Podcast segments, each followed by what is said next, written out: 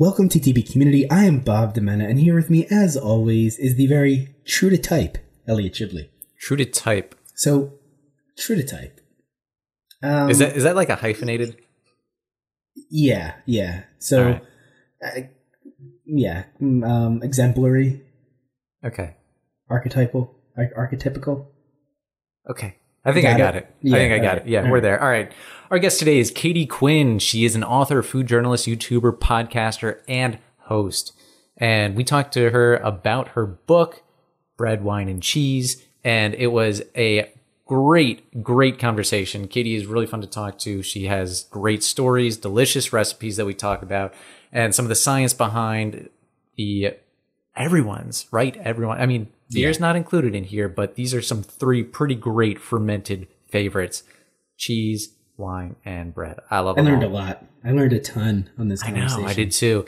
Um, and so we talk about katie's history with it where she started how she got into cheese wine and food. Uh, we talk about some of the things that led her there such as a traumatic accident and the the book and the conversation are part artisanal adventure, part travelogue, and part cookbook. So it, it was it was really great talking to her. Bob and I both have a copy of a book, and we're really excited to dig into some of those recipes. So before we get into the conversation, though, travel tip of the week: don't do anything that you don't want to do.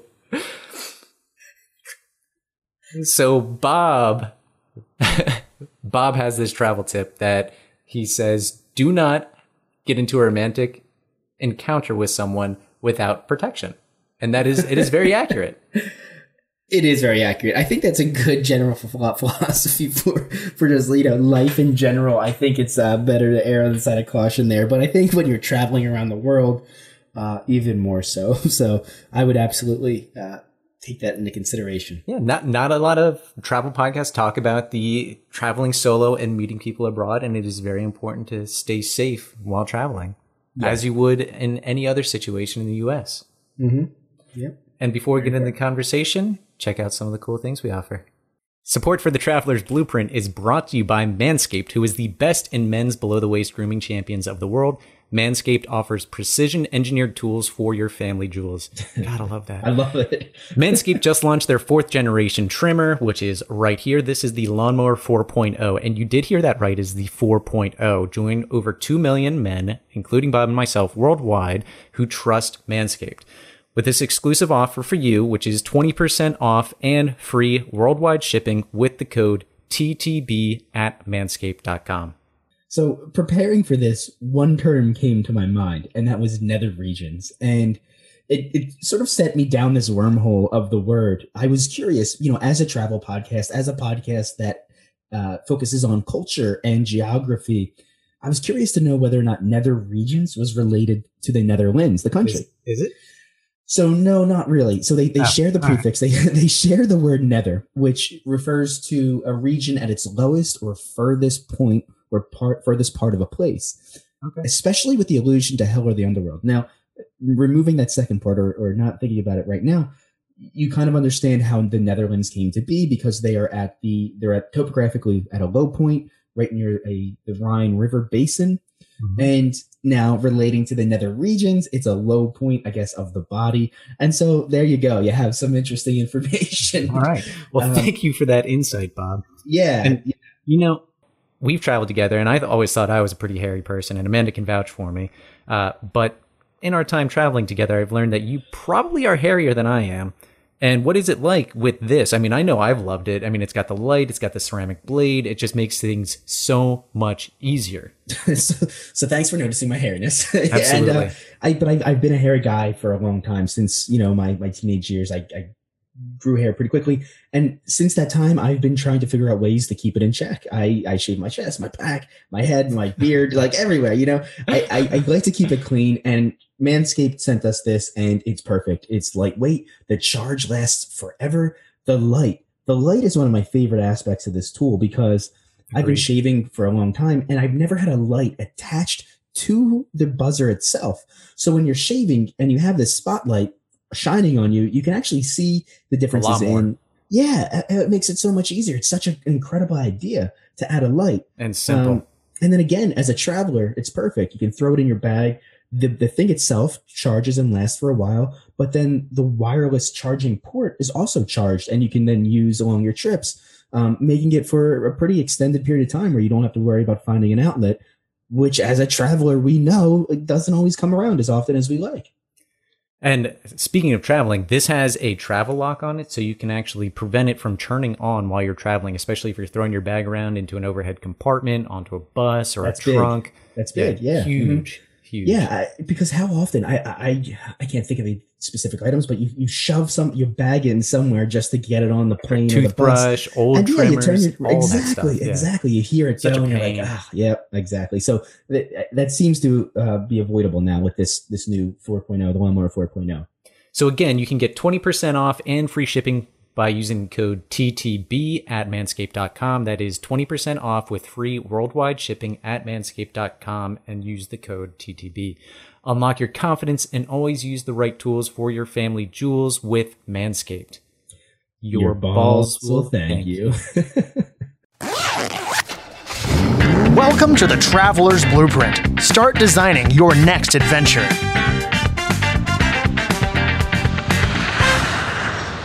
Katie, welcome to the Traveler's Blueprint podcast. Hi, thanks, guys. Thanks for having me. I, Yeah. I really like your background and it's, It Why, thank you. And, and I think it might be the focal point of this conversation. Yeah. Oh, what a coincidence. So It's also covering a very blah Italian rental apartment background with like a hideous lime green couch. So trust me, this is hmm. better.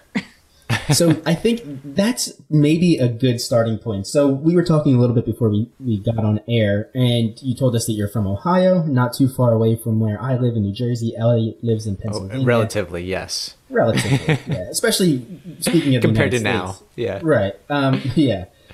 You you have an interesting background from what I've read briefly about your kind of your start into this, and um, I think that's I I think that's maybe the appropriate place to start. Ultimately, though, what happened was you wrote this new book. You have cheese, wine, and bread, and it's out now, correct? yes, it's out everywhere books are sold. Nice, Excellent. nice. And can you give us like the quick rundown of what the book is, and then I think we'll take we'll go back to the beginning. This is almost like you know the uh, This is forewarning, foreshadowing. foreshadowing. Yeah, yeah. So tell us what what is the book? Okay, so the book, like you said, it's called Cheese, Wine, and Bread. And that is indeed what it's about. The subtitle, I think, uh, tells a bit more, uh, gives the character of the book. And the subtitle is Discovering the Magic of Fermentation in England, Italy, and France.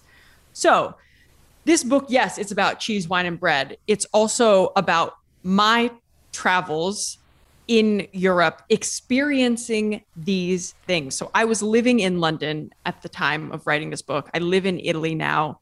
I used to live in France when I went to culinary school at Le Cordon Bleu. So it, it's but it's you went not to about culinary school at Le Cordon Bleu? yeah. That's I did. amazing.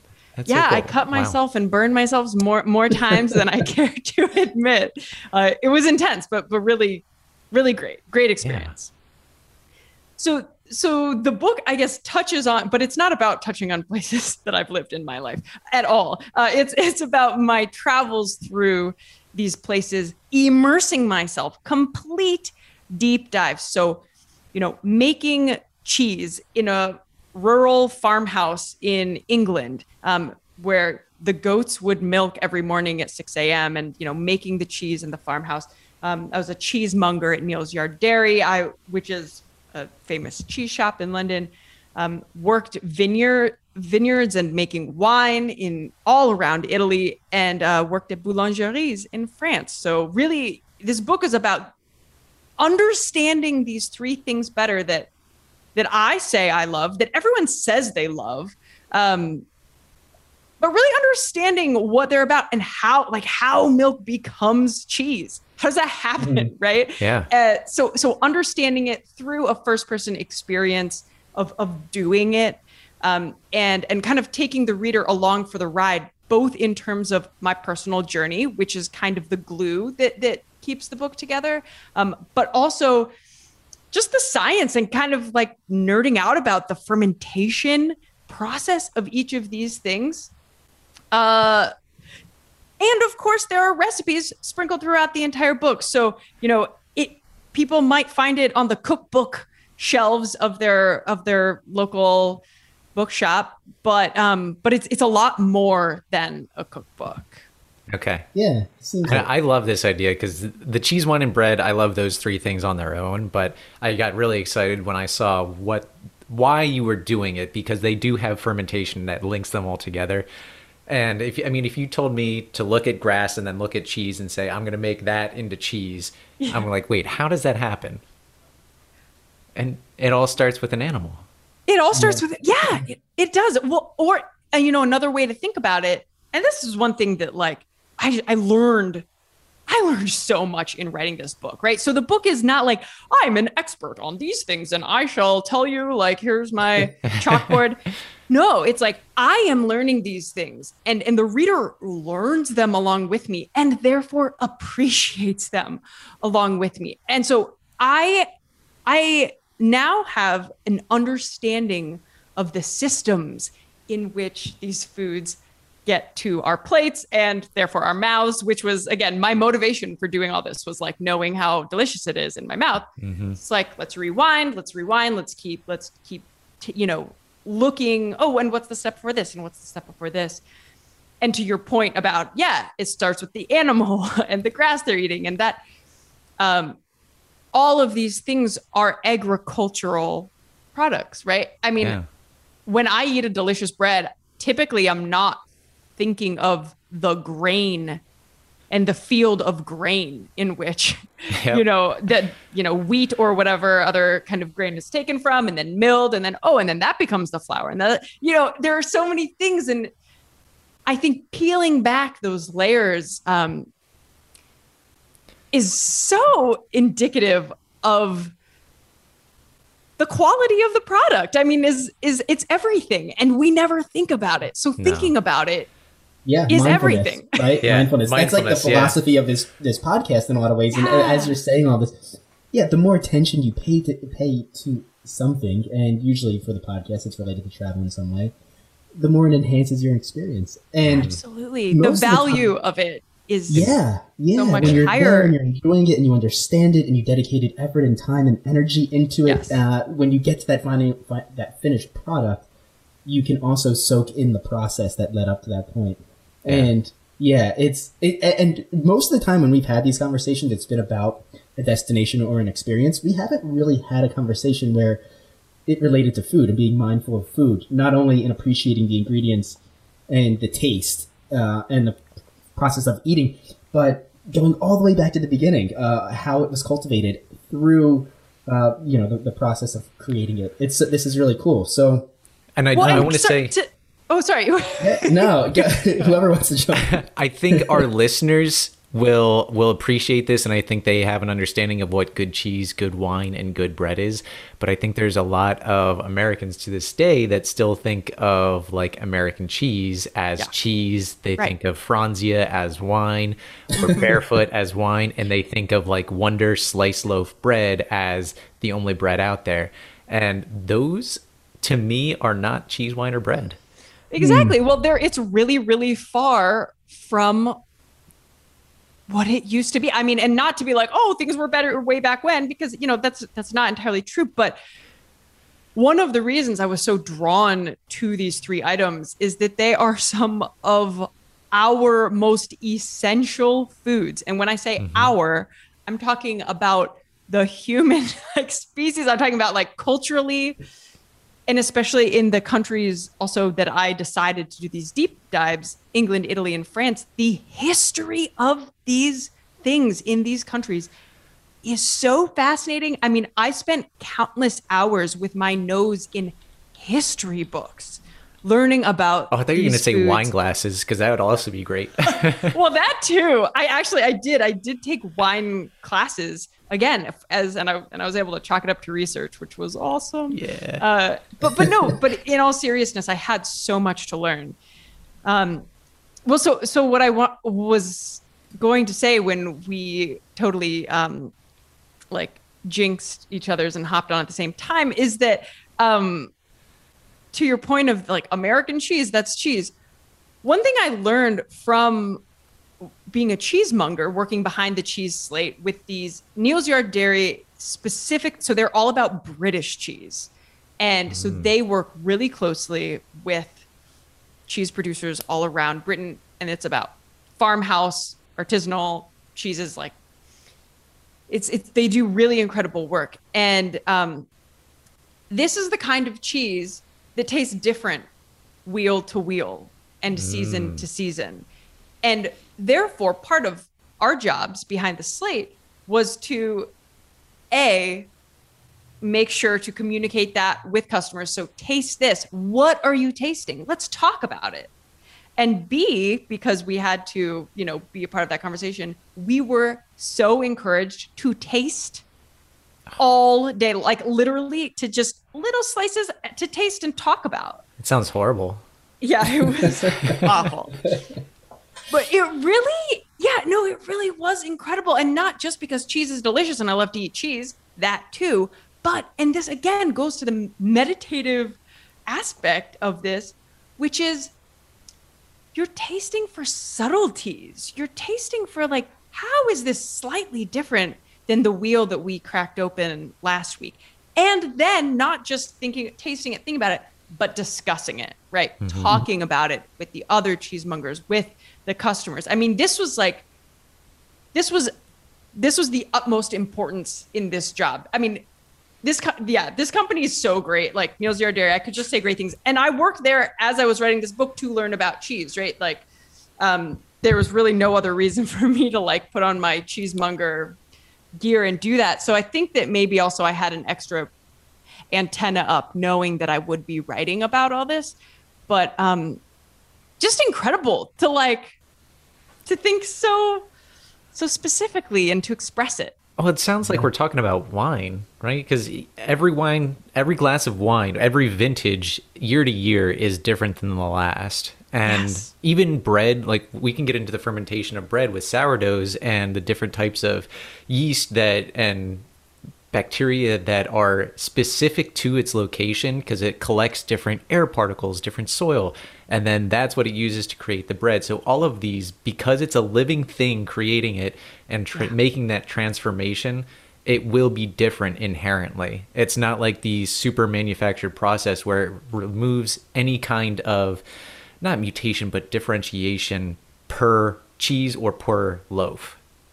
Absolutely. I am like 110% behind what you're saying. And um, in fact, thank you. I feel like I distracted myself in thinking about the like the eating part of it, the tasting of it. But yeah, but I think, yeah, the point that I wanted to make is that this is different and special because what it's compared to is what most people think of when they think of cheese, and it's the block cheddar on the grocery store shelves. Mm-hmm.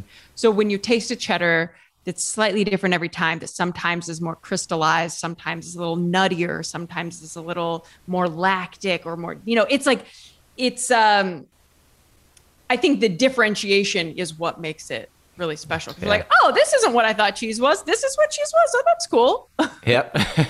this might bring us on a somewhat short tangent, but what makes the crystallization? I'm so, I love it. When I when I bite into a piece of cheese, I love Yeah. that. I never I like love what it. does that. I never I even know. looked into it. I love it too. So that is maturation in in um at work. So that is the Okay. aging of the wheel of cheese. So those are protein. That's that's so basically when when a wheel of cheese is aged or matured, um, well, a few things happen.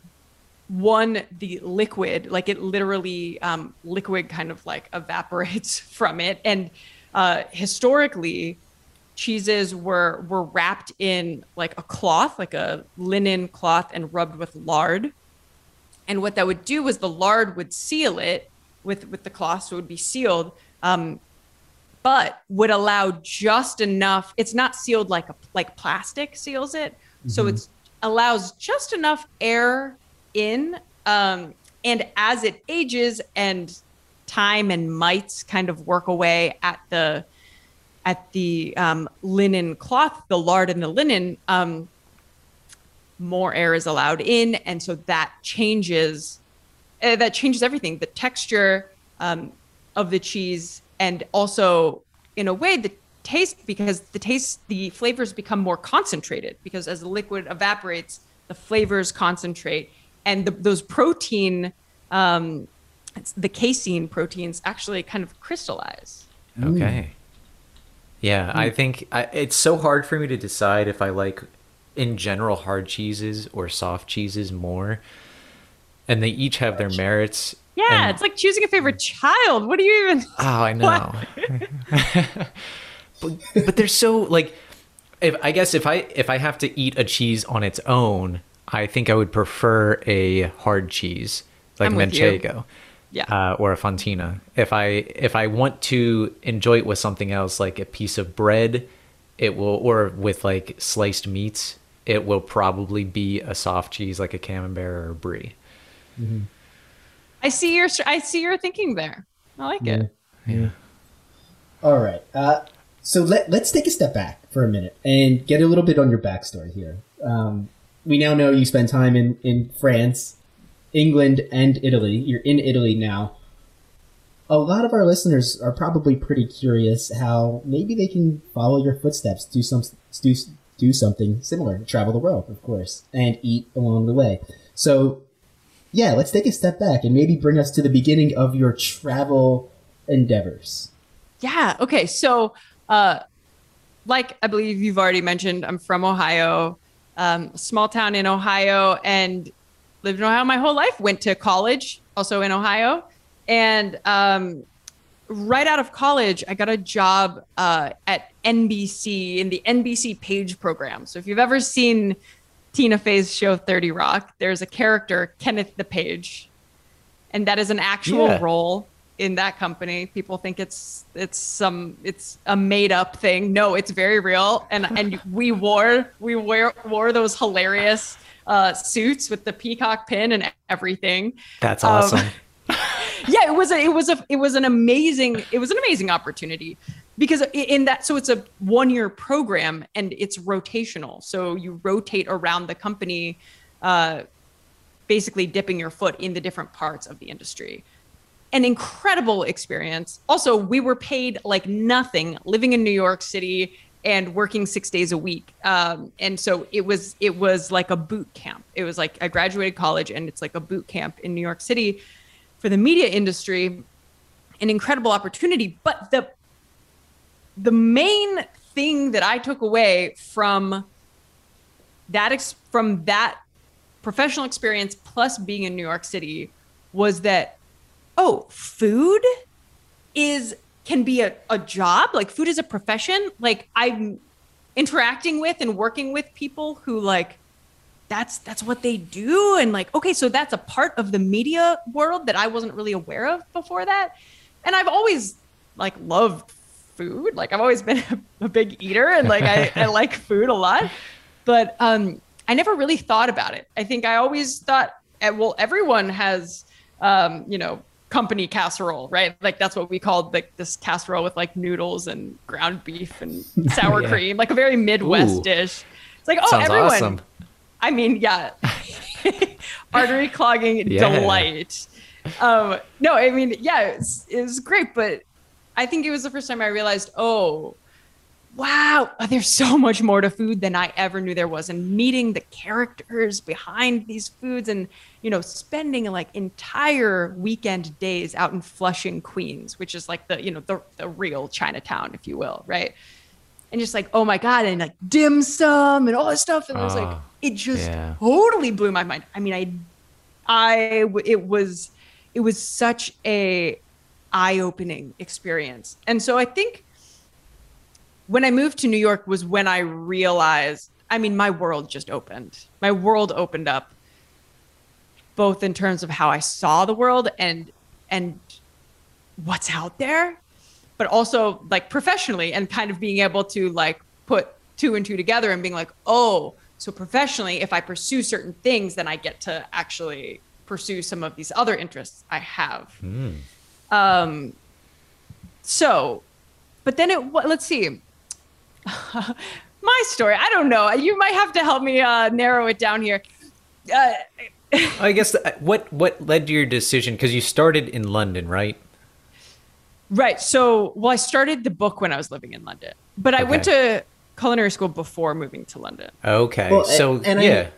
And I read that you there was an accident or something that occurred in your life that actually contributed to, I guess, this path. That you're on. Yeah. Yeah. Okay, so thanks for bringing that up. I never know if I ought to to bring it up. In fact, I almost didn't even write about it for the book. Uh and I'm glad that I did because it's so hand in hand with the re like with everything else I've done, you know, it, because for me like life and food, travel and food, like these are things that are so hand in hand. It's almost impossible to rip them apart. Same with like mm-hmm. history and food, right? Right. And so rather than trying to be like, okay, I'm just going to tell, I'm just going to talk about cheese, wine, and bread without sharing myself, without being vulnerable, without talking about what an awkward, weird place I was in when we moved to London and didn't know anyone and didn't know what was happening. And then we were about to get married. And I was like, just, you know, we were going through all kinds of like, just like fermentation has like the weird, stinky, bubbly phases that you need to get through to get to like the delicious final product.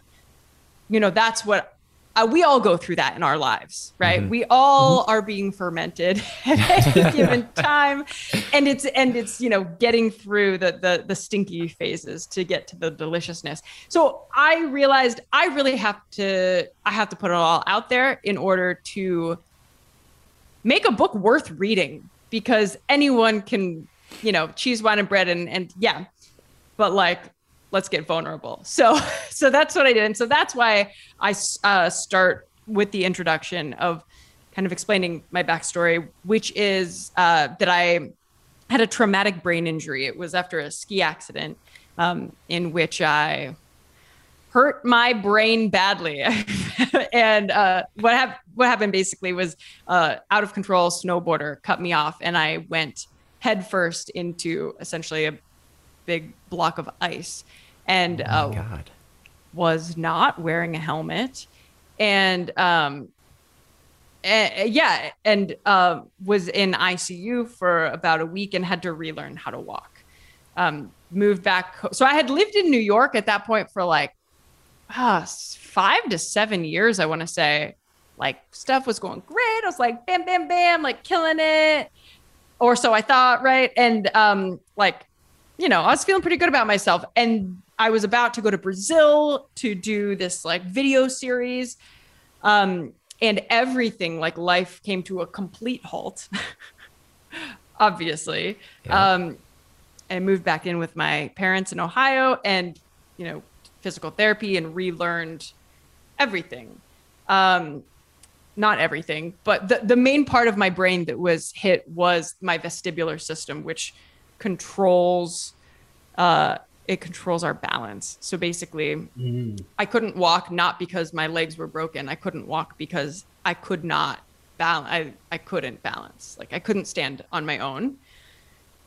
And in that time, when everything came to a complete halt, I realized the things that I actually like love and the things I'm really naturally drawn to and the things that I was curious about and wanted to explore and wanted to learn more about. And and that's where food really came front and center too. That's where food came smack front and center. And uh, while I didn't, I was I was stuck in a small town in Ohio with like you know when I started to recover and was feeling kind of better. The first thing I did was I reached for my camera, which was a s- you know a skill from my life in New York, this like alternate life somewhere uh, else that felt so separate from where I was. I reached for a camera and turned it on myself and just started talking about food and like the relationship with food and love and loyalty and all this stuff that was just on my mind and then you know and then making some of those dishes and that turned into what became my YouTube channel Okay. which became my career for the I mean I still have it I still post every week so it Yeah. you know henceforth my career Yeah, what is your YouTube channel? Just it's it's Yeah. Q Katie. So the Yeah. letter Q Katie. Um, and I and it's still very food heavy, but now it's also food travel. So right now it's like all about getting used to life in Italy. Yeah. Um, yeah, I don't know. Help me out, guys. I feel like I could just go off in a total uh, spiral out of. No, I, Your, I, I in, in your rehabilitation and- and doing all of this cooking, enjoying and realizing your love for food, is that when you decided to do culinary school? Yeah. Okay. Yeah. Yeah. So it- it was shortly, shortly thereafter. That's when I started the YouTube channel, and uh, well, shortly thereafter, when I moved back to New York, I started the YouTube channel, Okay. and let's see, a, and then it, and then that kind of took off. That like took on a life of its own, and I was like, oh my, and that became my career. So like, I went back to New York, got a got a temporary job back at NBC because of you know my um, my former coworkers there. I, I got a temp job there for a few months when I first landed back in New York. Started the YouTube channel, and then the YouTube channel like became its own beast relatively quickly, and and I just kind of just decided to dedicate all my time to that. Um, and then I, you know, I partnered with this company called Tastemade, which kind of aggregates food YouTube channels and and companies like big food companies go to Tastemade and say, "Hey, we want this kind of like native advertising or branded content. Who do you have for us?" And that is how I was able to actually make it a viable That's cool. uh, career profession. Yeah yeah. it was great and like i you know didn't kind of didn't anticipate that and um so was able to put the other work to the side just focus on creating content and then maybe after oh man maybe eight months after starting the youtube channel i realized oh crap people are actually looking to me as like an expert and like I know what I'm doing. like I have no idea what I'm doing. I don't actually know anything about food. Like I just yeah, I like to cook it, but you know, I think there were a couple things at play in deciding to go to culinary school at that point. One was hardcore imposter syndrome, and another was uh, I just really wanted to go live somewhere else. I really wanted to I wanted to live somewhere internationally. Paris sounded awesome. And um and I was like, this sounds like a great opportunity. So I applied for school at Le Cordon Bleu and and went while I continued my YouTube channel the whole time, by the Wow. way. So And for those of you that aren't familiar with Le Cordon Bleu, that is uh, uh, the one of the alumni is Julia Child, Yes, yes, yeah. which is, and there are many others that I'm sure most people would be familiar with if they saw or knew what their restaurant was. It's mm. that's a really incredible. Like you, I know you understated that, but that is a really impressive achievement to get into Le Cordon Bleu and Oh, go through thank it. Thank you. Thank you. Yeah, like I said, I have I have the well actually I don't think I have any lasting scars now. What is it? 5 years later or something, but it was it was hard. It kicked it kicked my behind. It really did. I kind of walked in like, "Oh, you know, I know how to cook, whatever. I'm just like doing this for the certificate." No. I learned skills. Yeah. this is a really really good experience. one thing I'm curious about is, and, and this is this this is a curiosity that I've had for a long time, how culture and food intertwine, uh, how they're related, you know, and how they kind of grow together in, a, in a way, right? I think I think food is a main facet of culture. well, Absolutely. so uh, food dictates culture. You're saying. No, I think it's a facet of culture. I think food, music, architecture, clothing, those are I think the four main pillars of a culture. Okay. Well, Katie, in your experience and from what you've learned, I, how, do you, what input do you have on that? Like, how, what role does food play in identity of a culture? I mean, I love this question. And I think that this is something I, I think about it all the time, just like you. I'm so fascinated by it. I mean, I I I don't know if there is a correct answer, but I think the two like play off of each other. I mean, so for instance, being here in Italy, so like for breakfast here, for example, this is like a random example off the top of my head. I just watched this video of yours. Yeah, go ahead. Okay, yeah. So breakfast here is like super light and super sweet, right? So for many people, a cappuccino is breakfast, pasta, Or a cappuccino or a cafe, like an espresso or an espressino, a macchiato, some some little kind of coffee type drink, plus a croissant, plus a, a brioche filled with heavy, you know, heavy cream. Deliciousness. Yeah. Complete deliciousness. Chocolate cake. If you, Bob, if you saw my Yeah, yeah. my I video, did, you I know did, I, was yes. like Yeah. chocolate cake. What I I have this for myself when like on a special occasion. Like, this is this is This is legitimately every, breakfast. every day. Oh, like Yeah. a, a weekday, like a random weekday. Chocolate Yeah. cake and a coffee. It's fascinating. How Oh, are I they loved not? Not only are they not, uh, you know, a traditional like a uh, overweight population, relatively speaking, but they also have like some of the longest lifespans in Italy, Yeah. like anywhere else in the world. Right. Um, how are they doing that? Consuming so much sugar? I, I wonder this too. I, you know, I do think like part of it's about, okay, so there are like so many factors at play. Part of it is right. literally the produce here is very, very seasonal. I mean, at Yeah. what I can get, and it, it Mm-hmm. took an adjustment coming from London, right? And before that, New York City, where I could get any ingredient I wanted. Mm-hmm. I can't find cilantro here. Oh wow. That is Wow. not, I'm not exaggerating. I cannot find cilantro here. And I've talked to other people just via the internet, and so many others uh, in kind of my same shoes are like, yep, nope, no cilantro here. One person was like, I live in Rome, and there is one market where you can get cilantro, but like, this is Rome. And so most places in Yeah. Italy, and where I am in southern Italy, no, like, that's just not. So at like my, it's called the Frutti Vendolo, my on the corner local fruit and veg place. It is very seasonal and very local, right? And those two things go hand in hand. Of course, there they there are issues with like industrialization in terms mm-hmm. of how the food is made and, and plastic wrapped things that you would buy off the grocery store shelf. Of course, that exists. But generally speaking, um, I you know I think that that is an element of it. I also think where I am here in the heel of the boot, the Mediterranean diet that you hear so much about, very olive oil based, um, like that, that is also real. And I also think, I think moderation does play a role, right? And like a mm-hmm. little bit, of, a little bit of wine with lunch, a little bit of wine with, with dinner, like it's all, it's all good, right? And it's, it's less of like this binging mentality, and it's you take your time over a meal, right? So yeah, you have a plate of pasta, sure, but you don't inhale it and then pound five beers or whatever. I don't know. I'm making a Right. scenario up, obviously, but yeah, yeah.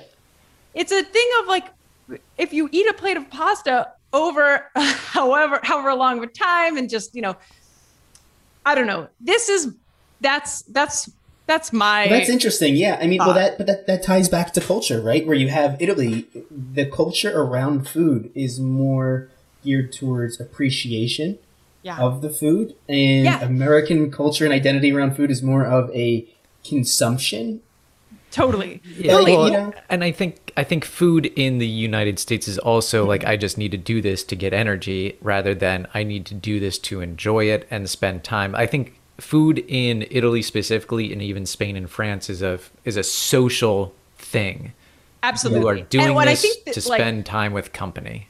That's so true. I think that it plays. I'm gonna like circle it back to breakfast because I think breakfast is the exception actually. Yeah. Because I think they look at breakfast as like just a little something sweet to start the day. Um, someone, let's see, what was it? Someone was there's there's a saying that now I'm gonna forget, but it was like so the the word for bitter in Italian is amaro, and it was something about how la vita è amaro. So like life is bitter, so we need to start every day with something sweet. There's there's like a saying Yeah. like that. Um, but so something light, uh, light and sweet to like kick off the day. It's not going to take too much time. It really is a, a pretty quick thing, and um, even you know, there's not a coffee culture. There's not a a, a coffee cafe culture here where you would go and park it at a coffee house for three hours with your laptop in front of you while you like slowly drain like a bottomless mug of coffee. That does that doesn't that doesn't happen here. So you go, you have your you have your you have your little espresso or a little something um, to pick you up and your little bite of sweet, and you're off to start the day. But then when it's time to eat, you put things down. You put everything down and you come to the table and you gather around so many people. And I, I do think that potentially this is a difference between North and South Italy. So I don't necessarily want to say all Italians do this, but where where we are here in South Italy, things closed down. Everything is closed between like 1.30 and 5. Wow. You can't get anything. All the shops, all of the shops are closed. So like it does like it doesn't matter food or um, clothing or whatever you want. It's closed because people stop. They often go home and eat lunch, like a prepared lunch with their family. And then they come back to work. And, the, and then what's odd for me is like shops are open from like five to nine. And I'm like, nine o'clock, I'm in bed, yo. Or I'm yeah, like, right. on my way there.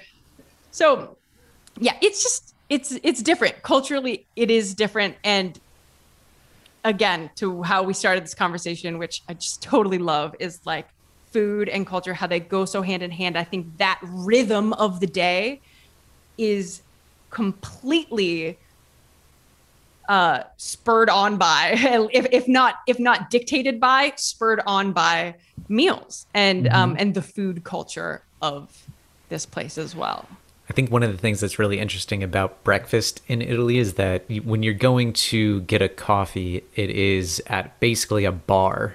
Right? Yeah. You're just you're it's like you're designed to not interact with other people. Right. Like Right. it is Stand it is your moment it. of solitude for yourself in the morning. And there's a reason it's quick is because it's not meant to be social. Yeah. That's That would I I was watching that video, your your Italian breakfast video, as I was eating breakfast at my kitchen table uh, with a big dish of eggs and bacon, and Yep. I had some Yeah. fruit. Did you have something sweet and, Right. and toast? And the whole time I'm thinking, oh man, like I obviously I love travel and I love uh, picking up new cultures, or, you know, experiencing new cultures, and I just that's just one thing. I'm like, ah, I don't know if I could do that. Like I would have to find eggs somewhere. No, honestly, well, because my husband's also American, and so that is like maybe the one thing that we haven't complete like. So I'll meet up with like an Italian friend at the the bar, and it is literally called it's called the bar. It's Yeah. not like where you go get happy hour. I mean, in some cases you can go get your spritz there, an aperitivo there later in the day. But yeah, it's you go to the bar to get your coffee. Uh, so I'll, I'll meet I'll meet a, a friend, an Italian friend, uh, or or another um, fr- like I have some friends from like America, Canada, whatever, all around the world who are in this general area, and so of course we are connected via the internet uh, and have become friends here. And um, so I'll go to the bar, I'll have my cafe, I'll have my slice of cake or whatever, whatever little like little you know little kind of bite. Um, and then I come home and I will typically eat another something because yo, this is an American stomach and uh, right, right. and like let's fill her up. No, I would say that actually um, oatmeal is kind of my go-to here, Oh, like which muesli? is at home. Yeah, yeah. Yeah. Uh, so good. but like, yeah, it's it's so good, but it's not super Italian. It's not like muesli is like super French, I think. Or, yeah. I had a and, lot like, of muesli when I was in Switzerland, I- Germany. in Germany, yeah. yeah. And I know like when I was in France, like yeah, a lot of people ate muesli. Here, it, it's it's available at the grocery store, but um, not as much. I- Not as much. Yeah. Yeah, I I spent the it was like the week before Easter. I was in Rome for five days with my mom and my sister, and every morning, like I can still go back through my pictures and see that I had my little latte or cappuccino with either a cannoli, a croissant, a brioche, some kind of pastry or baked good, and you know I didn't hate it. It's things could be worse, right? Things could be much worse. right. Yeah. It's like I that is one of my favorite things to do wherever I travel is find a good bakery or coffee shop or sometimes both. Yes. And just sit down. I mean, I'm I'm the opposite of an Italian. I do like to sit down and enjoy it and take my time with it For breakfast, you mean? for breakfast. yeah. Yeah. I mean, I'm a proponent of doing that for every meal. Yeah, why right, not? Right, right. Yeah. Ah. I'm, I, I want a cannoli now. I might, I might I, find. I had a cannoli I had a cannoli twice this week. Wait, seriously? yes. So we have so we have an Italian restaurant in my hometown or where I live now, and we had a cannoli last night, and then we went out to lunch on a Tuesday, and the the it's a brew pub. And they have really good cannolis. They get it from a bakery that's local, and it's delicious. And hmm. you know, we just it's a weak spot. Yeah. Cannolis, So are my good. favorite dessert.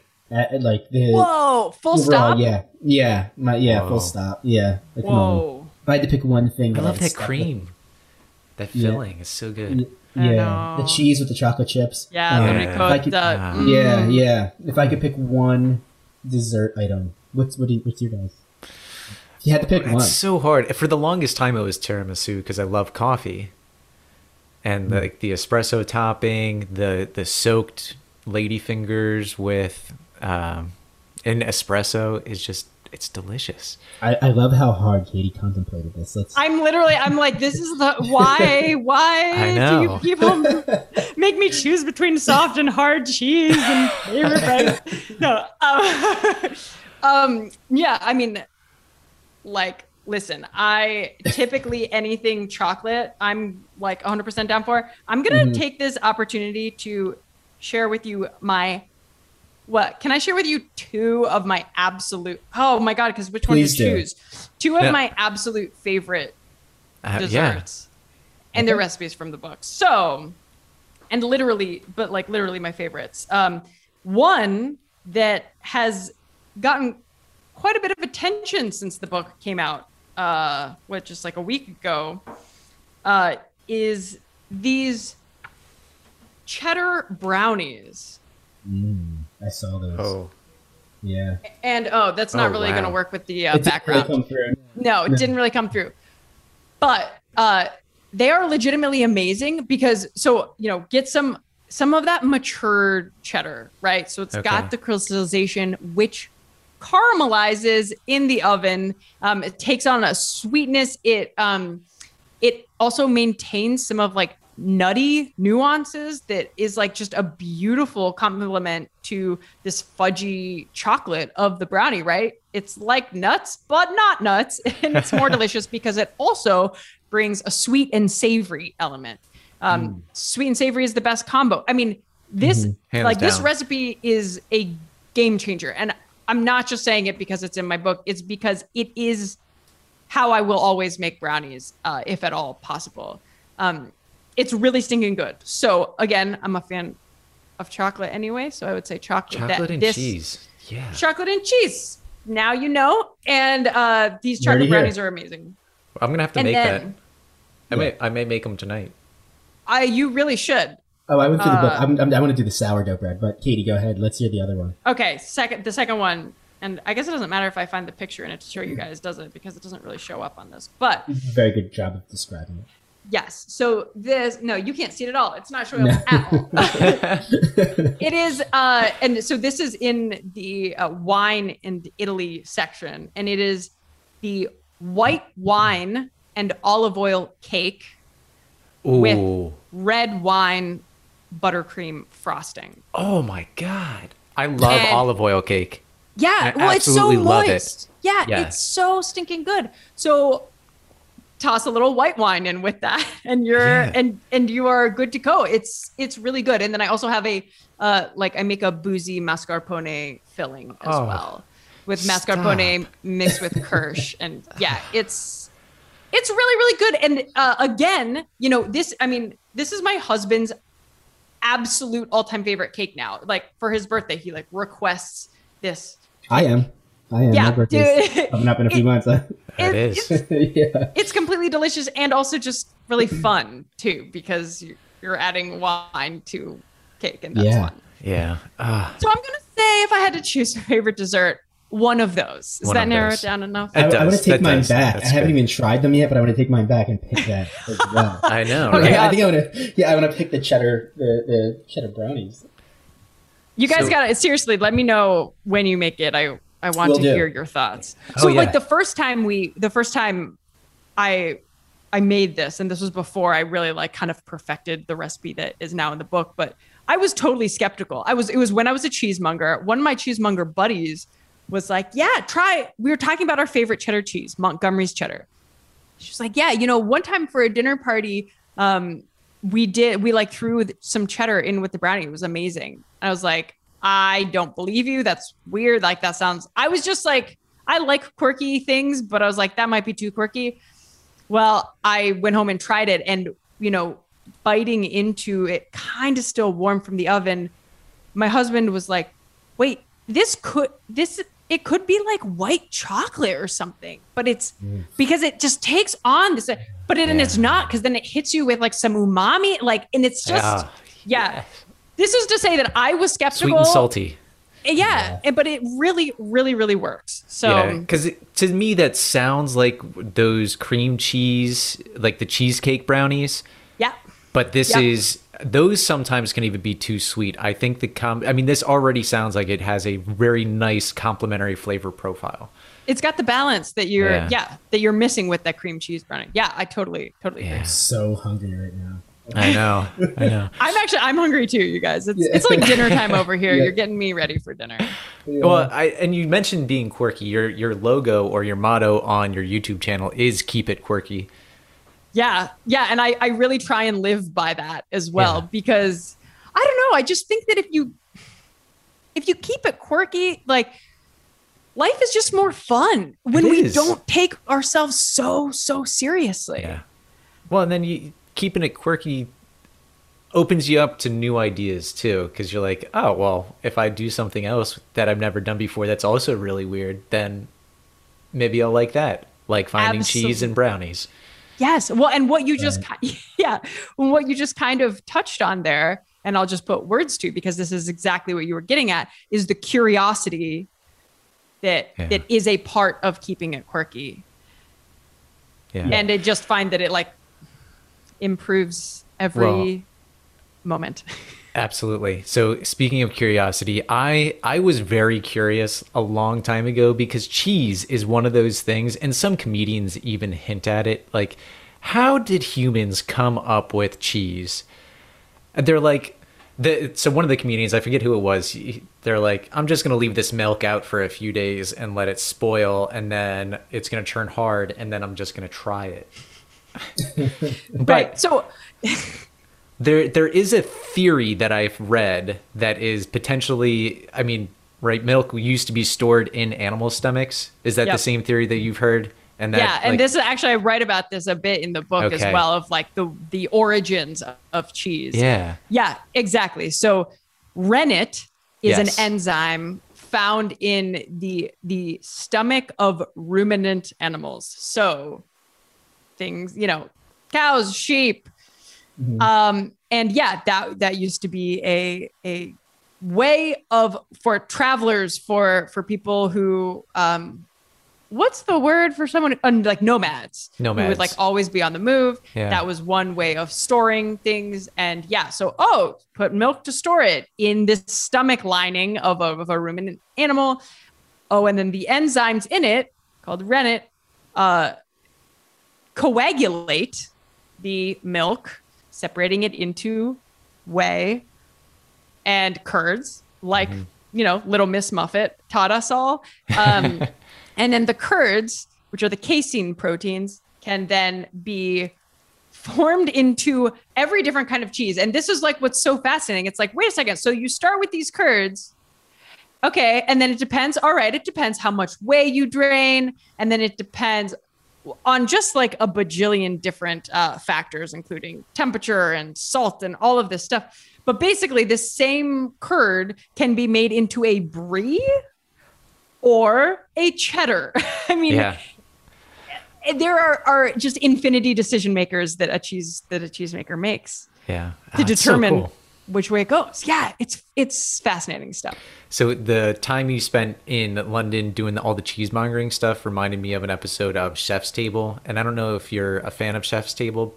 And the it's fact that you're beautiful series. Which which episode? Is. So I I forget what the name of it was, but they were in northern Italy, and it was a cheese making town that does Parmesan.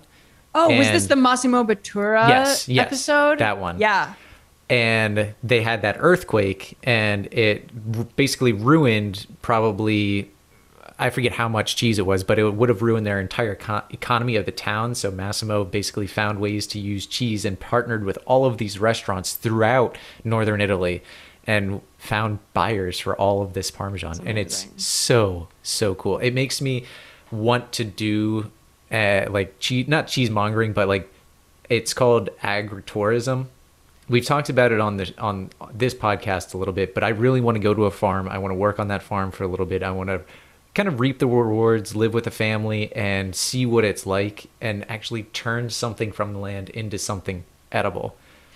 So this is uh, the, here in Italy, agriturismo. That's what it's called. It sounds very similar. Uh, and that is the family that I stayed with in northern Italy when I when I did the wine harvest. Okay. Um, and that's like the first couple chapters of the of the wine section are all about my time in Friuli, which is up northeast Italy, like right on the Slovenia border. Um, Okay. I stayed with this family and um, helped them with the wine harvest and spent time in their cantina making the wine. And yeah, agriturismo is an incredible concept. Um, Yeah. and, and I love that. Yeah, I love it. I, I really, I love it. And I highly, highly recommend you do it. It's like the ultimate form of understanding culture while traveling. Yeah. Yeah. Right. Couldn't- And it goes back to what we were saying about before, right? Because food and culture is so hand in hand. The better you get to know one, the better you get to know the other. Yeah. Yeah. I mean, just by understanding food of a culture, you get insight on their history. You get insight on their day to day. Yeah, it's it's really the the bedrock or the foundation of culture in a lot of ways. Yeah. Yeah.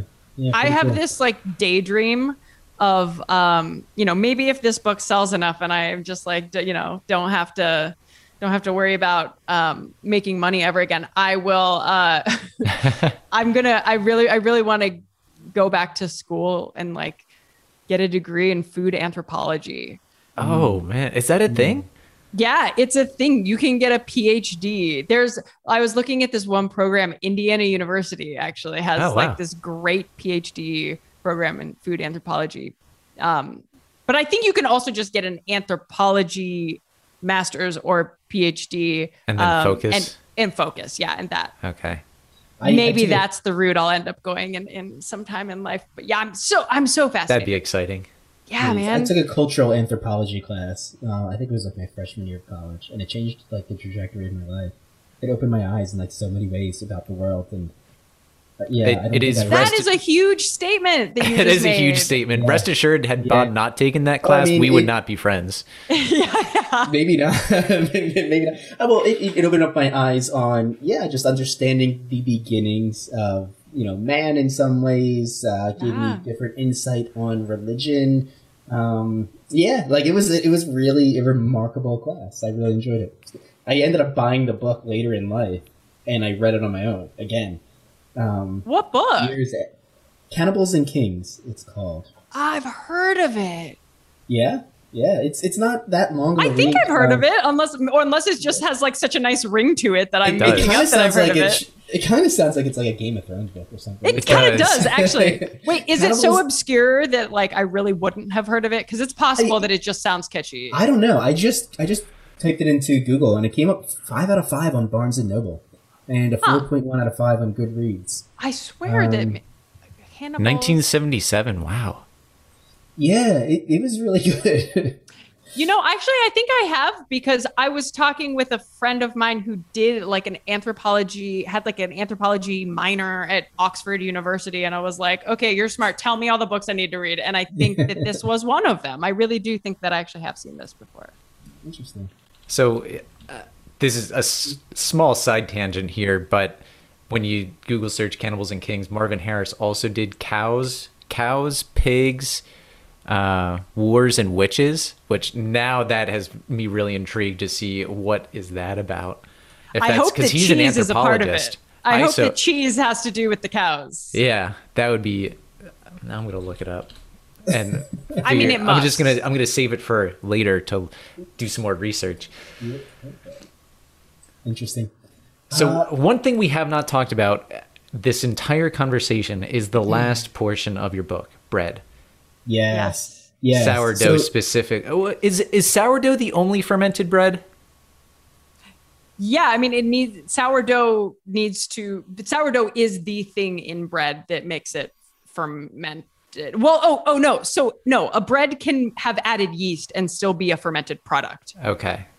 So, but it is the addition of yeast that makes the bread, and so and that's what sourdough brings. It brings bacteria and yeast that then you know Okay. creates because what happens is the the yeast eats the sugars in the dough and then it, as a byproduct it's carbon dioxide which is what makes it puff up and and you know what we think of when we think of a beautifully risen uh, you know pocket filled uh, bread That is a result of fermentation and Okay. that can be with either added yeast saccharomyces cerevisiae is the the name of of the yeast Man, we that just rolls right off the tongue.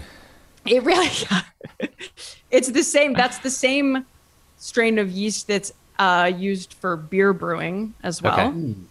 And so, actually, I didn't know that I would fo- end up focusing on sourdough when I began this journey. When I put together the book proposal, I had no idea. And actually, if you look at the outline of the book proposal that I shopped around, um, it was just about bread. It was just bread in France, you know. And we think about, or at least I think about France, and I think about bread, amazing bread, and baguettes sticking out of people's bags as they're Yeah. walking down the streets, and you know, and th- and that's true. I mean, again, culturally, bread is a huge thing in France, and historically has been a huge thing in France. Marie Antoinette, when she said, let them eat cake, what she literally said, that the, well, it's also disputed whether or not she actually said it, right? But uh, what the, the phrase that she s- supposedly said in French was ended with brioche. So it was like, on mange brioche or something like that. So let them eat brioche, which is a type of bread. Yeah. It's a type of bread. Yeah. And so what she was saying was like, because people couldn't get bread, the French Revolution was in part started because people could not get their daily bread. And so then it was her being like, oh, let them eat the fancy bread for all I care. And they're like, yo, we can't even get our bread. Anyway, so culturally, bread is very, very significant in France. And so that's how that was like how I thought I was going to approach this whole thing. Um, the more I started talking to people making bread in France and people who live in France and the way, the evolution of bread in that country, the more I realized, okay, sourdough is the thing to talk about here. Uh, it's people doing things despite obstacles. It's people doing things the hard way. And that's always where the stories are, right? It's when people are doing something, even though there's a greater challenge, even though they have to climb the mountain to do it. Um, and, and that is sourdough in France right now. Okay. I have my wife and I have done sourdough starters from one was from a, a friend of the family. They had started it probably five or six years ago. Wh- When by the time we got it, and then we maintained it for probably two years, and they're like, "Wow, you actually are still using it. That means you are the longest person to have used it that we've given it to." I was like, Aw. "Great, great." Now Well it's a, now it's a central PA starter. Um, and then we didn't make it enough and it kind of died. And then for Christmas this past year, my brother in law actually got me. I don't know if you're familiar with these. They're called man crates. No. They are specifically geared towards men, and they're they actually come in these wooden boxes that you have to physically open with a crowbar. they're they're super Oh my manly, God. and this he got me. a genius marketing move. It really is. but they have so many different stuff in there, but they have like a maker and DIY and they have everything from brewing to winemaking to like curing your own bacon to making your own knives and one of them is a sourdough starter kit.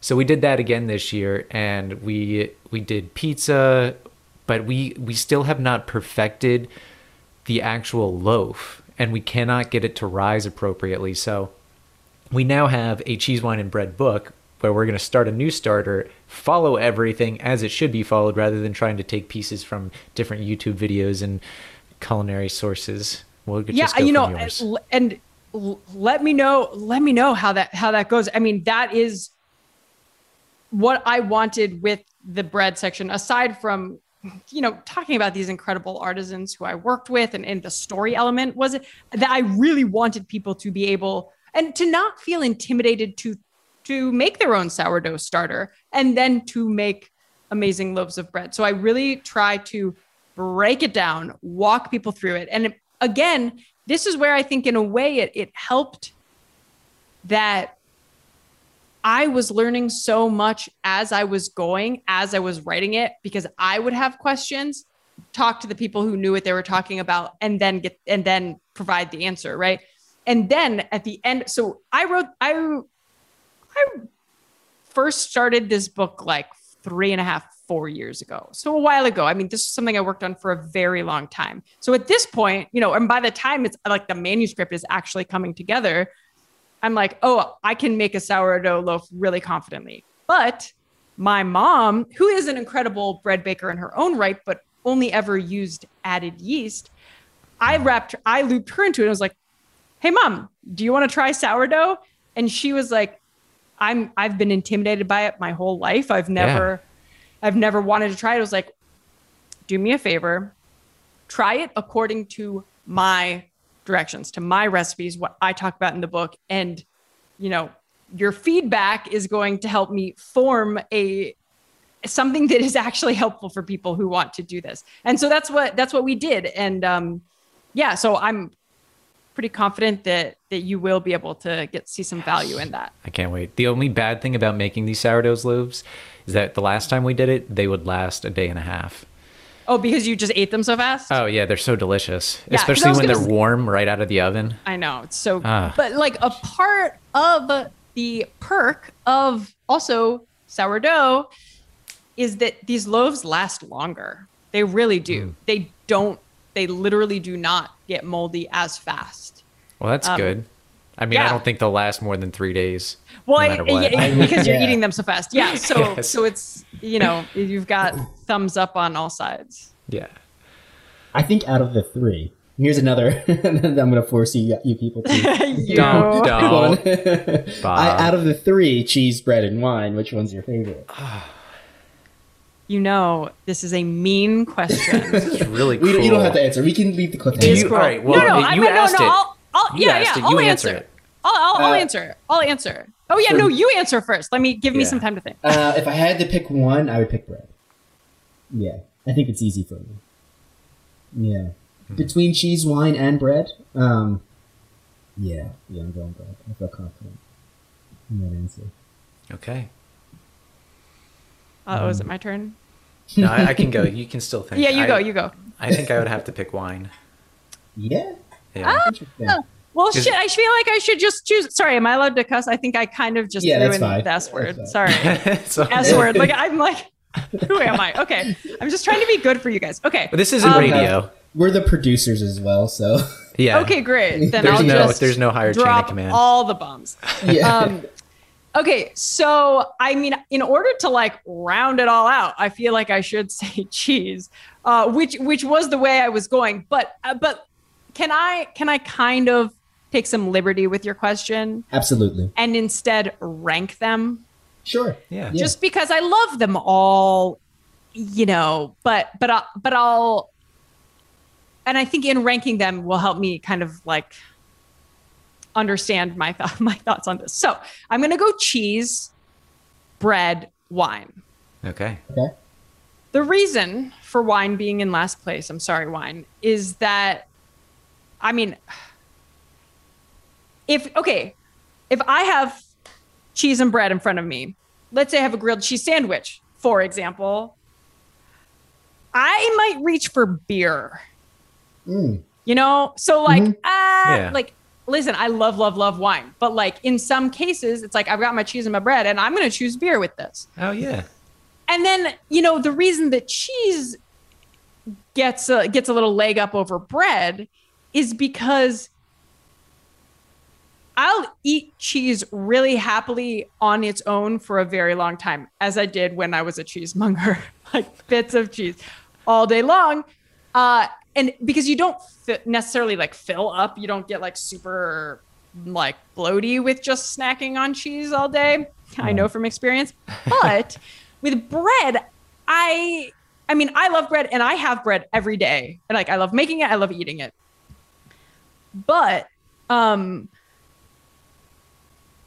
I always I almost always love to put something with my bread. If it's mm-hmm. a good salted butter, if it's cheese, it, you know, it can be, or if it's just dipping in some olive oil or whatever, or or sopping up, sopping up the sauce, right? The the the pasta sauce, doing a little scarpetta. You're speaking my language right oh, now. Yes. Oh, right. Yeah. It's so good. So like I love bread all the time, every meal of the day in all of these kind of different ways.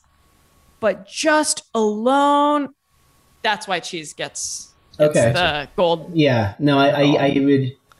When I said bread, I was thinking more because it's such a versatile. Uh, and mm. and because it's breakfast, lunch, dinner, and snack. Yeah, I get it. Hoagies, yeah. You know. Oh, well, not, I think that's why I had to rank it because I had to like yeah give, yeah interesting and give I everything said, its due credit right. I said wine because of the experiences I typically have with wine. Right, mm-hmm. wine I almost always have in a social setting and it's always with friends and it almost always leads to great conversation. Yes.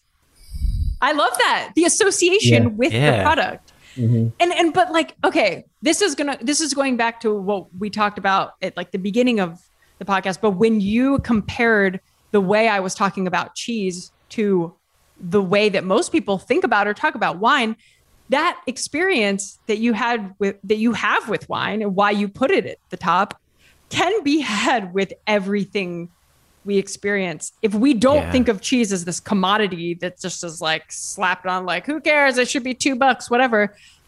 When we attribute the value to it, right? This is like totally circling back to the beginning of the conversation, yeah, no, but it but can be that product as well. I think yeah. so. Like, I, you, this makes me want to have not just a, a wine tasting party, which my wife and I have done, but like actually pair this up with a cheese tasting party. Mm-hmm. And yes physically or not physically but mentally take the time to think about the cheeses and the different flavor profiles within those cheeses because yeah. all of them can be so different and Absolutely. When you get like a charcuterie board, I I am a huge fan of taking if there are, you know, three different cheeses, three different meats and three different condiments, whether that be honey, uh, Dijon mustard with whole seed or like a fig jam, I want to try each cheese with each meat with each of the condiments of the and just like my wife and I tried to figure out all right we're going to maybe 10th grade math here to figure out if it's a permutation a combination how many of them there are I love it. You guys are so fun. Have you made, have you like done like a Google spreadsheets of this yet? uh, not yet, but that is not outside of our wheelhouse. I yeah, I can tell. I can tell. And that was, that was actually not supposed to be punny, but it was. Elliot, very quickly, tell her about uh, your pizza. Uh, I know it's really not related completely, but um, so you have, pizza, you have a pizza map. Yes. So my wife is a huge, absolutely huge fan of pizza in all shapes and sizes. And starting in 2016, so this is now five years, she has logged every single slice of pizza she's ever eaten. She and might you- be my new favorite person, and I've never even met her. This is amazing. And so she has this. So every time we have pizza, she logs where it was from and where it was eaten, and then what the what each slice was, whether it's a half slice and a slice. And we've had debates on what a slice is considered because Sicilian is different than a deep dish is different than a thin slice, true, and true. the sizes are all different depending on if it's a small, medium, or large. Anyway, we have, and then we take the address of where it was eaten and throw it onto a Google Earth map. Oh, and gosh. each location is a little slice of pepperoni pizza. So here's my question Do you have like a designated day per week or per month or whatever to, to eat? Or is it is it kind of just like, oh, if I'm having pizza on this random Wednesday, then I Yeah, it's that. It's the latter. Okay. Yep. So I love this so much. I might I might have to to borrow that idea and do my own version of it. But what we do uh, in this house, and this is since I just totally hopped on the sourdough train and became obsessed, um, is I make a sourdough pizza every Friday, every fr- without fail. So like I brought my sourdough starter from London to Italy so that I could land and have pizza ready for Friday night pizza night. Wow. There we go. Wow. So I the take it very seriously. the family, the friends of the family that gave us the sourdough, they had, I kid you not, the same tradition: sourdough pizza every Friday night. Yeah, it's so good. It's such a good tradition. is. It's like end of the week and it's a reason know- to celebrate. Pizza can be not unhealthy. Yeah. I mean, honestly, I don't feel like it's unhealthy at all when we make it. Honestly, because I know what's in the dough. I know I Yeah. use good stuff and it's sourdough, which again, I like it is healthier. Like it It really is. whatever. I I can at it- go I- into like some of the science boringness. I talk about it in the book, um, in and I write about it in a way that's much more intelligent than I will sound talking about it. But because they're like phytase is I don't even, like basically fermentation breaks down foods in a way that pre-digests them for your body. Okay. And so literally you're lightening the load on your digestive system. And this is like th- this is not at all the focus of the book or of the bread section, but I do mention it partially because it came up so frequently in my interviews and why one woman um I mean a few, but woman one woman in particular who I interviewed who's a really well-known sourdough baker and author the entire reason she got into sourdough baking was because she could not eat other breads. Her Oh. body, her body, like rebelled, and so so much. It's all very tied into like mm. the gluten free thing, and like oh, I I have a gluten intolerance or Yeah. gluten allergy. In many cases, it's actually just industrialized bread that is because what industrialized bread tries to do and what added yeast does is it it speeds up the fermentation process, right? It's like quick, it's like quick, quick acting, fast rise, blah, blah, blah. Yeah. And it also makes breads and doughs more susceptible to being mixed with a machine mixer. Mm-hmm. Whereas sourdough is a little more delicate and you really, it's, it's much easier to work with sourdough if you're just working with your hands. Um, this is all to say, she and many others have found out, oh, I'm not gluten intolerant. I, I, maybe I'm gluten intolerant with this type of bread, with this type of the added yeast and these flours that also have additives to them to make them work better with the machines, blah, blah, blah. Oh, if I'm using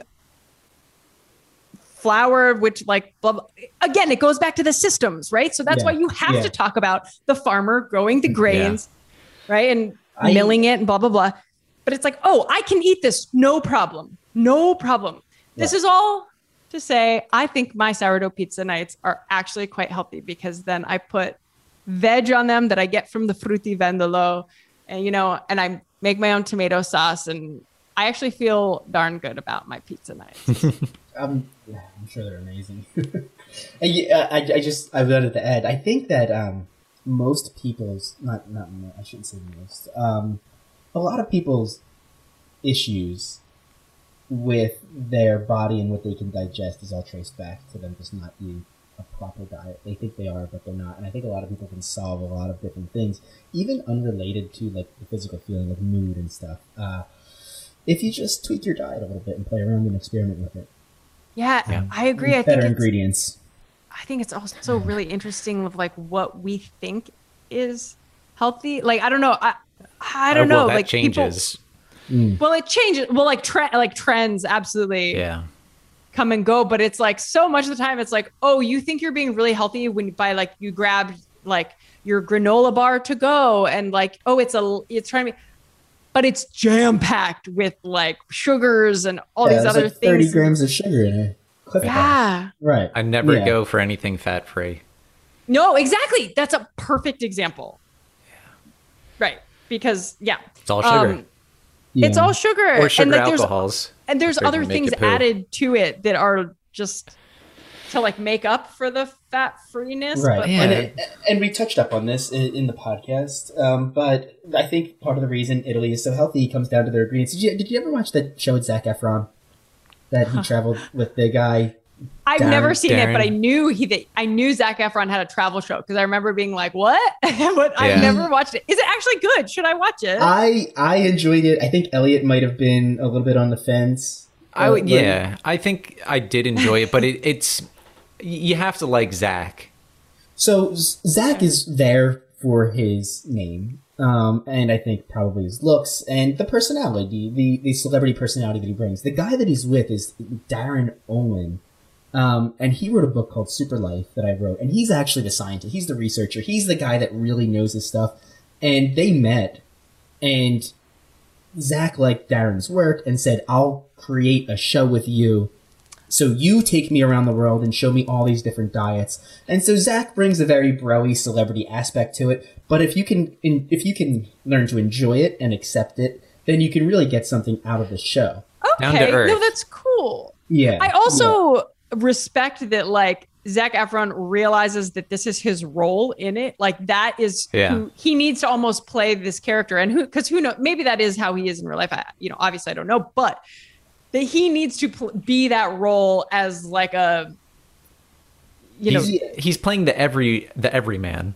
And exactly. that show would not have taken off if it wasn't for his name being tied to it. of course, Right? It would have of course, been he realized he needed to Yeah, be yeah. that. But anyway, they go to Italy and they, they interview these people. They call them centurions, and they're people that live to 100. Um, and there's like a huge population of them. And I want to say actually Sicily or Stromboli, one of the islands um, in that area. But yeah, and so Zac was there, and he was like, you know, they ended up figuring out that the diet of these Italians was high carbohydrate. And Zac made the joke that his entire acting career, they eliminated carbs from his diet because he needed the abs and all that stuff, and it was always high protein. And they they're finding out that like the high protein diet is actually more harmful. It's a high carbohydrate diet, but a good ingredient, you know, with a good ingredient base, not just any carbohydrate. Obviously, um, it needs to be good, healthy ingredients, um, and it and it can work and it can make you healthy. So it was it was really cool. Uh, definitely check that out. I, I'm going to. I love that. No, but it just it does go to show like you need to go back to the very like you need to go to the origin. You need Yeah. to Right. see that. Yeah. All right. Do Well, you I have think- something to add? No, I think I think we covered some of your locations that people could find your book, which I mean, literally, is you could find anywhere that books are sold. Um, can you share some of your social media, your YouTube channel again, and any other place that you'd like people to find you? Yeah, happily. So on YouTube, it's Q Katie, and uh, also Q Katie on Instagram, and kind of all the places. So just Q Katie, check it out. uh, yeah, All right, and, get the book because I Yes. think you'll like it. Yeah. Yes. Yeah. Uh, so, Katie, one of the things that we intentionally leave out and when we are corresponding is the rapid fire questions round. So we've got 10 questions and just try to answer as quick as you can. Some of them are going to require more thought, but I'll get it started. What is Go the for it. first word that comes to mind, comes to your mind when you hear the word travel? Exploration. What home comfort do you miss the most while traveling? Peanut butter. Uh, yeah, I've, I've That's heard that. That's really random. That No, I, that's that is real, odd. though. I, again, I'm going off of what, what's on the top of my head, and they don't that's have because that in Italy, though, right? no, exactly. So Yeah, this is yeah. obviously very tied to my current exact moment of uh, of life where Yeah. I just miss some good peanut butter and cilantro. and cilantro. Thank you. Yeah. If you could swim in any liquid, what would it be? Wine. Yeah. Not melted cheese? I'm telling you, putting like when you when you're making cheese and putting your hands and arms in curd, it is the it is one of the more enjoyable uh sensory feelings I've ever had in my life. But I don't know. I feel like no, I want to swim in wine because I want to like when I come above right. Yeah. above air. Yeah. What travel book has had the biggest influence on your life? Wow. Oh, I think that I might say um, Fuchsia Dunlop's book. Um, sh- I'm gonna mix it up. Uh, sharks, shark's fin soup, and Sichuan pepper, or Shark? Sichuan. What? Uh, I can't believe it's. I always mix up the two. It's an incredible. Uh, it's an incredible uh, travel, food, culinary guide. Uh, basically, Fuchsia Dunlop is this incredible cookbook author, and she wrote about. Um, she moved to China as soon as China opened its borders, like in the 80s. Wow. Okay. There were no other like white people in China, Wow. and she went there and like again, totally immersed herself. Um, and it's amazing. Yeah, it's we we I did find it. It's Shark's Fin and Sichuan Pepper: A Sweet Sour Memoir of Eating in China. That was the full title. Thank you. Thank Yeah. you. It's incredible. That sounds awesome. Yeah. I'm adding it to my list. I, I know, I- added so I many add 'em books all. from this podcast to my list. Yeah. I bet so. yeah. Uh, say hello in your favorite language. Ciao. Not a reproduction. Yeah. uh, if you if you can travel with anyone in the world, living or dead, who would it be?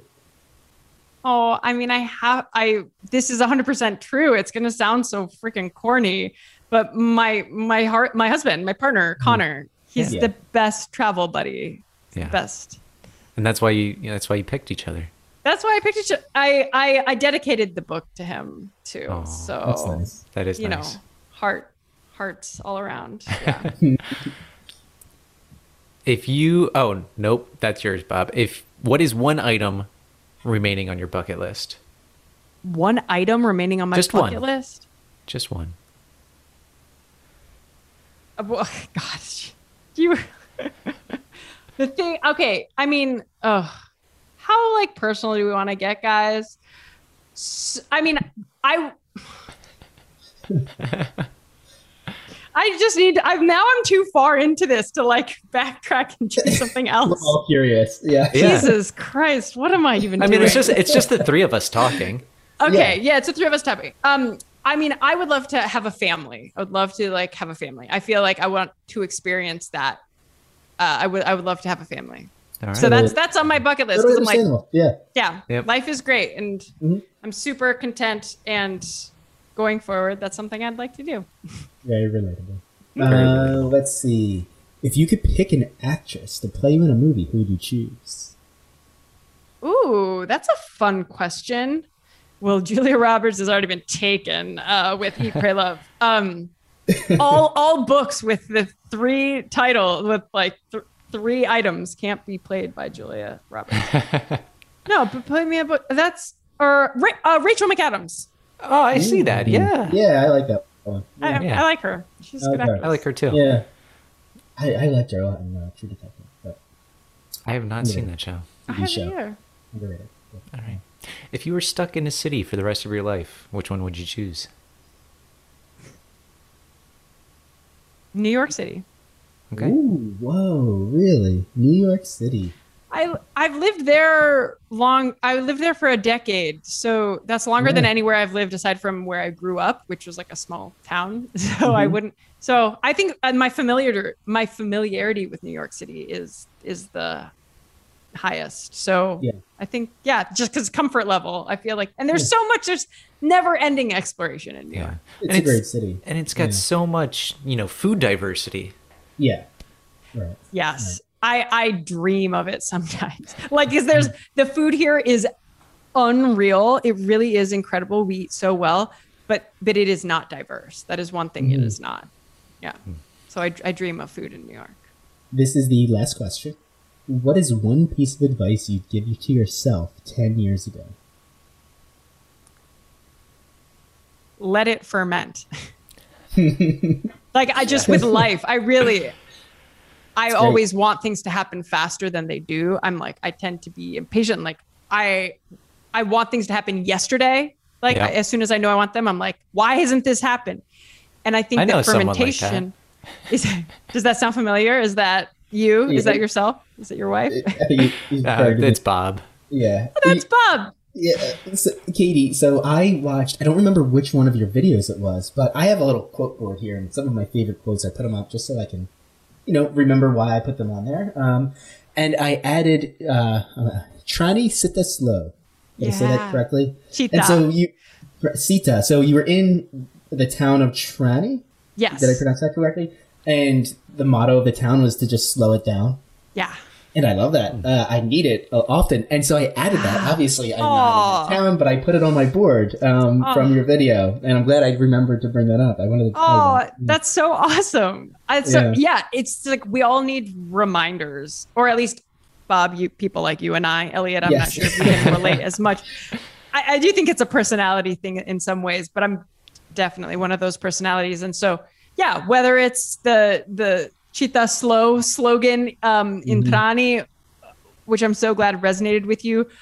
I mean, for me, the process of writing this book and and learning about fermentation and really understanding fermentation, you know, fermentation is is a transformation, and the unspoken ingredient in all transformation is time. There's and there's nothing. You just time. You just have to wait for it to transform, and Yeah. so uh, yeah that that's possibly my biggest learning from writing this book and i i need the reminder and i tell it to myself a lot because when things aren't going fast enough it's like let it ferment let it ferment Man, I really like that. Katie, thank you so much uh, for coming on. This has been incredibly informative. You've been an incredible guest. Thank you for your time today. Really appreciate it. you guys are awesome it was so so much fun thanks for having me on Have you had a chance to try some of the recipes yet?